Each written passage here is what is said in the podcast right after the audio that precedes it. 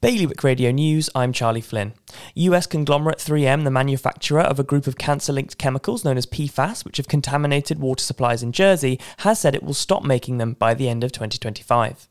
In Guernsey, a local private investment company and its managing director have been reprimanded by the regulator for serious failings, which resulted in the firm being vulnerable to being used to facilitate money laundering and terrorist financing. Former Senator Ben Shenton has stepped down from his role as chairman of the Jersey Lifeboat Association as the charity continues working to regain its status as a search and rescue operator. And finally, the Guernsey government has reminded islanders that the ban on nighttime ormering is still in force, with the first ormering tide of the year just days away. For more on all these stories, visit bailiwickexpress.com. The weather this afternoon will be bright at first with outbreaks of rain and drizzle, with a top temperature of 13 degrees. High tide will be at 5 o'clock this afternoon. Bailiwick Radio News.